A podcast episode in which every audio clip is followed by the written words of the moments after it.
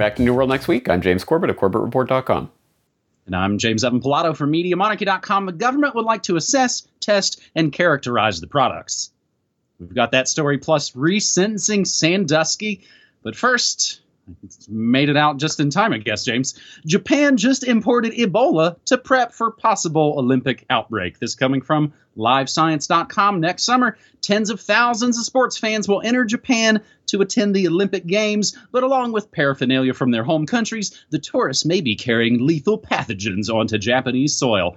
To mitigate the risk of potential outbreaks, Japan imported the Ebola virus and four other deadly pathogens in September in order to prepare diagnostic tests. This, according to news reports, pathogens represent the most dangerous viruses ever allowed to enter Japan. That, according to the reports in Nature.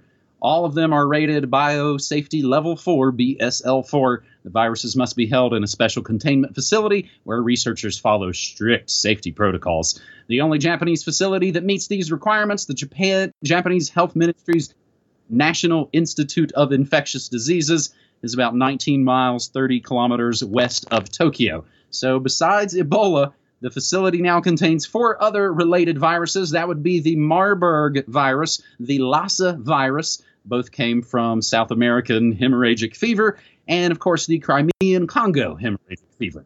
So, really interesting stuff here. It's kind of the biohazard breadcrumbs to follow. And this is actually someone on the tweets who James asked specifically for you and I to kind of talk about this and maybe, again, kind of spread the breadcrumbs out for other folks to continue the research. In addition to Ebola, Japan, as just noted, imported the Marburg virus. And when you do a little research on the Marburg virus, you'll discover Comet Ping Pong's James Alefantis' cousin, Dr. Tim Alefantis, though they really actually look like they could be brothers, so you got Dr. Tim Alefantis and the UK's biomedical research charity, the Wellcome Trust, who work closely, of course, with the Sanger Institute and are known for bullying and abusing their staff, and also Sanofi Pasteur have all teamed up in the past to write research papers about the Marburg virus in Africa. So there's a lot of biohazard breadcrumbs to follow. And James, if this, all of that wasn't enough, even sort of extra bits of esotericism going on right there in Japan, as Japan's Emperor Naruhito proclaims enthronement in ancient ceremony not performed in hundreds of years. James, always interesting stuff going over there in Japan. There always is, isn't there? Well, on the uh, the note of the enthronement ceremony, I'm glad you mentioned that because I will actually be including that as part of my uh, weekend newsletter. Um, some of the images coming out of there have to be seen to be disbelieved. Um, just crazy, uh, crazy rituals that the mind boggles could exist in the modern age. Anyway, uh, but here we are yet again, once again the Olympics, and once again the specter of some sort of great catalyzing cataclysmic event that would uh, galvanize public opinion swirling around the Olympics. And I am definitely going to have a front row seat to whatever is coming up in 2020, I guess. Uh, although I don't necessarily want that. And yes, the threat of a biohazard event or other types of events are always omnipresent, um, especially around these types of things. Then again, having said that, I did have an episode of my podcast way back in the day about the Vancouver Games and possible false flag activity there that, of course, did not come to pass. So, you know, who knows? But anyway, it's something definitely that we need to be keeping our eye on, and I hope people will follow those breadcrumbs uh, that you mentioned in the tweets there uh, about Alefantis and possible connection to Marburg virus research and what that that might mean. Although at this point it just does seem like a few seemingly disconnected breadcrumbs, but we'll have to see how they how they add up. Well, because of course crazy conspiracy theorists would all say, "Hey, you know, a great way to prevent outbreaks is to not bring deadly pathogens into labs that at least here in the States, have been proven time and time again to whoops, let those things out of the cage, as it were. James, here in a couple of months, when I'm asking you, man, I don't know what to talk about on our end of the year episode, remind me that there's a lot of biological warfare kind of things going on. So I might have to talk about that if, if, if you please. So our second story this week on New World Next Week, episode 389, turns our eyes to the skies. Army says Blink 182's Tom DeLonge may have game changing alien tech. Hashtag not the onion. It's written by our buddy John Vibes on the mindunleashed.com. And again, of course, everything we say always mentioned and, of course, cited and sourced down in your show notes. For the past few years, Tom DeLonge, former guitarist and co founder of the pop punk band Blink 182, has been grabbing headlines with bold claims about extraterrestrial life and advanced technology. DeLonge has previously claimed that his space research organization, To the Stars Academy, TTSA hereafter, was working with the United States government on projects related to the search for extraterrestrial life as well as the development of advances. The team, TTSA, consists of many former high ranking employees from various government agencies, which gave his claims a semblance of credibility. But in recent months, U.S. government has been slowly coming forward to confirm certain aspects of DeLonge's claims. This last week, the U.S. Army announced that they would be working with TTSA to test a high tech material that the organization is currently in possession of. It seems that the Army has taken these claims seriously enough to look into it for themselves. It's not clear what this material is or what its technological implications are, but there are some clues. Back in July, TTSA published a press release about a number of metamaterial samples they had acquired. The materials were reportedly, as if the story wasn't strange enough, once owned by the late Art Bell, who was the host of the long running radio show, of course, Coast to Coast AM, which often covered topics of the paranormal and supernatural, of course, including UFOs and aliens. Bell never revealed the source of the material, saying that only that the person who gave them to him claimed that their grandfather was in an unspecified government agency within the U.S. military, and the materials are, of course, related to the Roswell crash.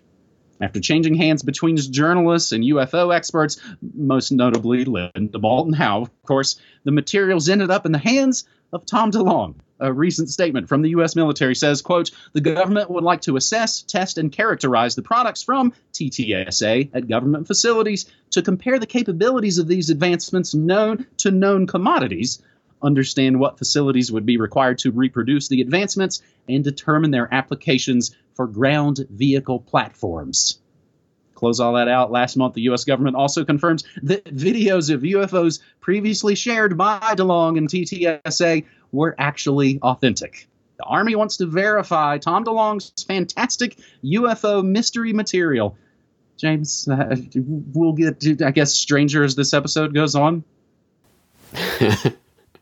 Evidently, yeah. I, yeah, this is a story that uh, I really want to hear your take on because personally, I don't trust anyone or anything associated with this story. Not the people who are reporting it, not the people they're reporting on, not any of the events that they're talking about. I just don't trust any of this. My big, the, I think the biggest question surrounding this story is what is the angle here? Why are they reporting this? I mean, because this is clearly not this super secret uh, met, meta, met, metallic substance or whatever it is that, you know, extraterrestrial substance. And the, hey guys, it's super secret and the army's investigating it for potential uses. And, you know, here's a description of what, what it is. I mean, it's just, it's such a bizarre story on every level. And I'm just wondering what the, propagandistic mechanism that's being employed here is and for what purpose. And I'd be interested to hear what take you have on it.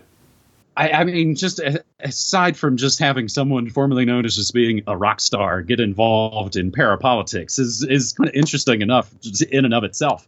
I guess I've been wondering because of course you know we can speculate that all the different things that happened after the stunning conclusion of America's Next Top President in 2016, if Hillary would have made it in, it seemed like her and Podesta and the gang were all starting to push a lot more of disclosure, all appearing on all the big U.S. talk shows, saying, "Oh no, no, no, no, it's not UFOs anymore; it's UAPs, unidentified aerial phenomenon." And I wonder if some of this is just still kind of part of that disclosure program coming from the Clinton News Network that was going to roll out after 2016, and they're just still kind of this is you know maybe if it was to put it in media terms, it was a show they did a pilot for. It didn't get picked up for series, but now they're still going to release some of the stuff on DVD for folks. How's that?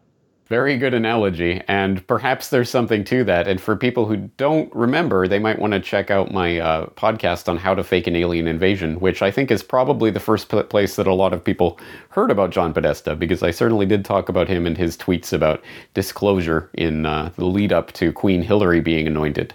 So that was that was an interesting.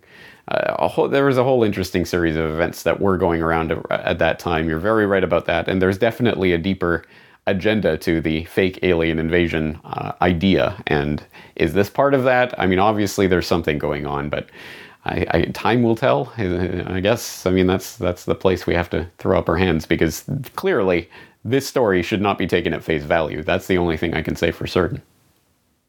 You know, it, it seemed like it gotten to the point, and I maybe came to this with talking to our buddy Richard Grove. I wouldn't be surprised if, to, to, go back to Alefantis, if the whole Pizzagate thing wasn't a, a, Clinton op meant to ensnare all the crazy internet conspiracy theorists. Which, again, as I, as I think you, you pointed out, you like how I've, I've said this all in my shows before that Pizzagate is about a comet place in DC, like Watergate is about a hotel. There are giant worldwide child kidnapping and rape rings. See the Epstein story. There's a lot of things, yeah, all kind of swirling around. James, sometimes we're kind of in an, uh, in the eye of the storm and maybe can't see it, and then we get a little bit of perspective a couple years later and go, oh, I could see what they were laying out. And that's why we try and continue to do that. Here on New World next week, our third and final story, as we wonder, of course, where Epstein's Mossad, Rothschild, Gal Pal, Ghislaine Maxwell might be these days.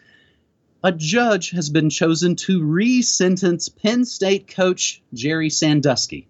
A new judge is in place to handle the child sexual abuse resentencing hearing for former Penn State assistant football coach Jerry Sandusky.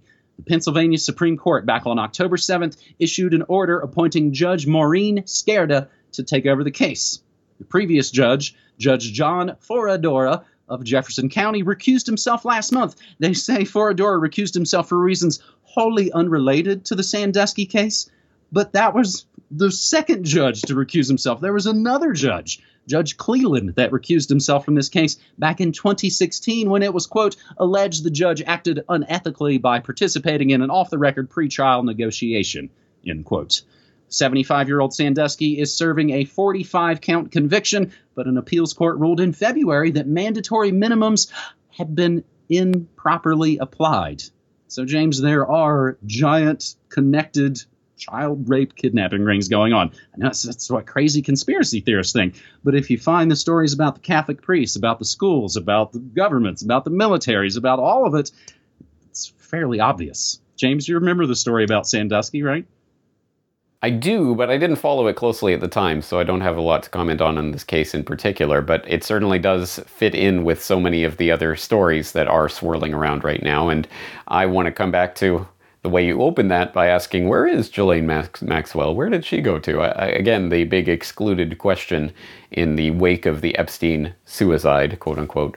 Um, that is a question that is not being asked by anyone in the mainstream, but I think should be being asked. But as for the Sandusky trial itself, I haven't been following it, so I can't comment on that in great detail. But it certainly does, as as you say, it fits into the the greater picture that is being assembled for us. That people in positions of power will abuse that power uh, sometimes in the most horrific and disgusting ways imaginable. From Sandusky to Epstein to, of course, even folks like Dennis Hastert. So I guess we've gotten a little scarier and scarier here on these New World Next Week episodes as we are approaching Halloween. And as we wrap up this episode 389 of New World Next Week, a little bit of good news for folks. I've got the latest episode of Good News Next Week about vacant lots being turned into beehives, cleaning up your permanent record, and of course, Mr. Trash Wheel.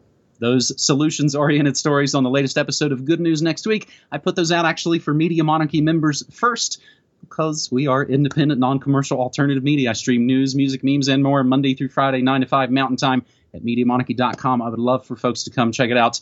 And James, you know something else that we should mention right here at the end of this episode as we're sort of thanking folks and imploring folks for support. You know who's a great support to us who we've kind of meant to mention here recently? That's video editor Brock. Huge thanks to buddy Brock, and huge thanks to everybody out there who helps keep New World Next Week going 10 plus years and counting. James? Absolutely right. Yeah, I forgot to mention, but yes, that that intro for the 10th anniversary was put together by Brock. I think he did a great job on that. He does a great job every single week, so everyone give him a big pat on the back and yourselves a pat on the back if you are a supporter of this material. And yes, I think we all need a palate cleansing after our three stories here today. So go check out the good news next week over at Media Monarchy. Uh, on that note, we'll leave it there. James, talk to you again next week. All right, buddy. Thanks. Take care.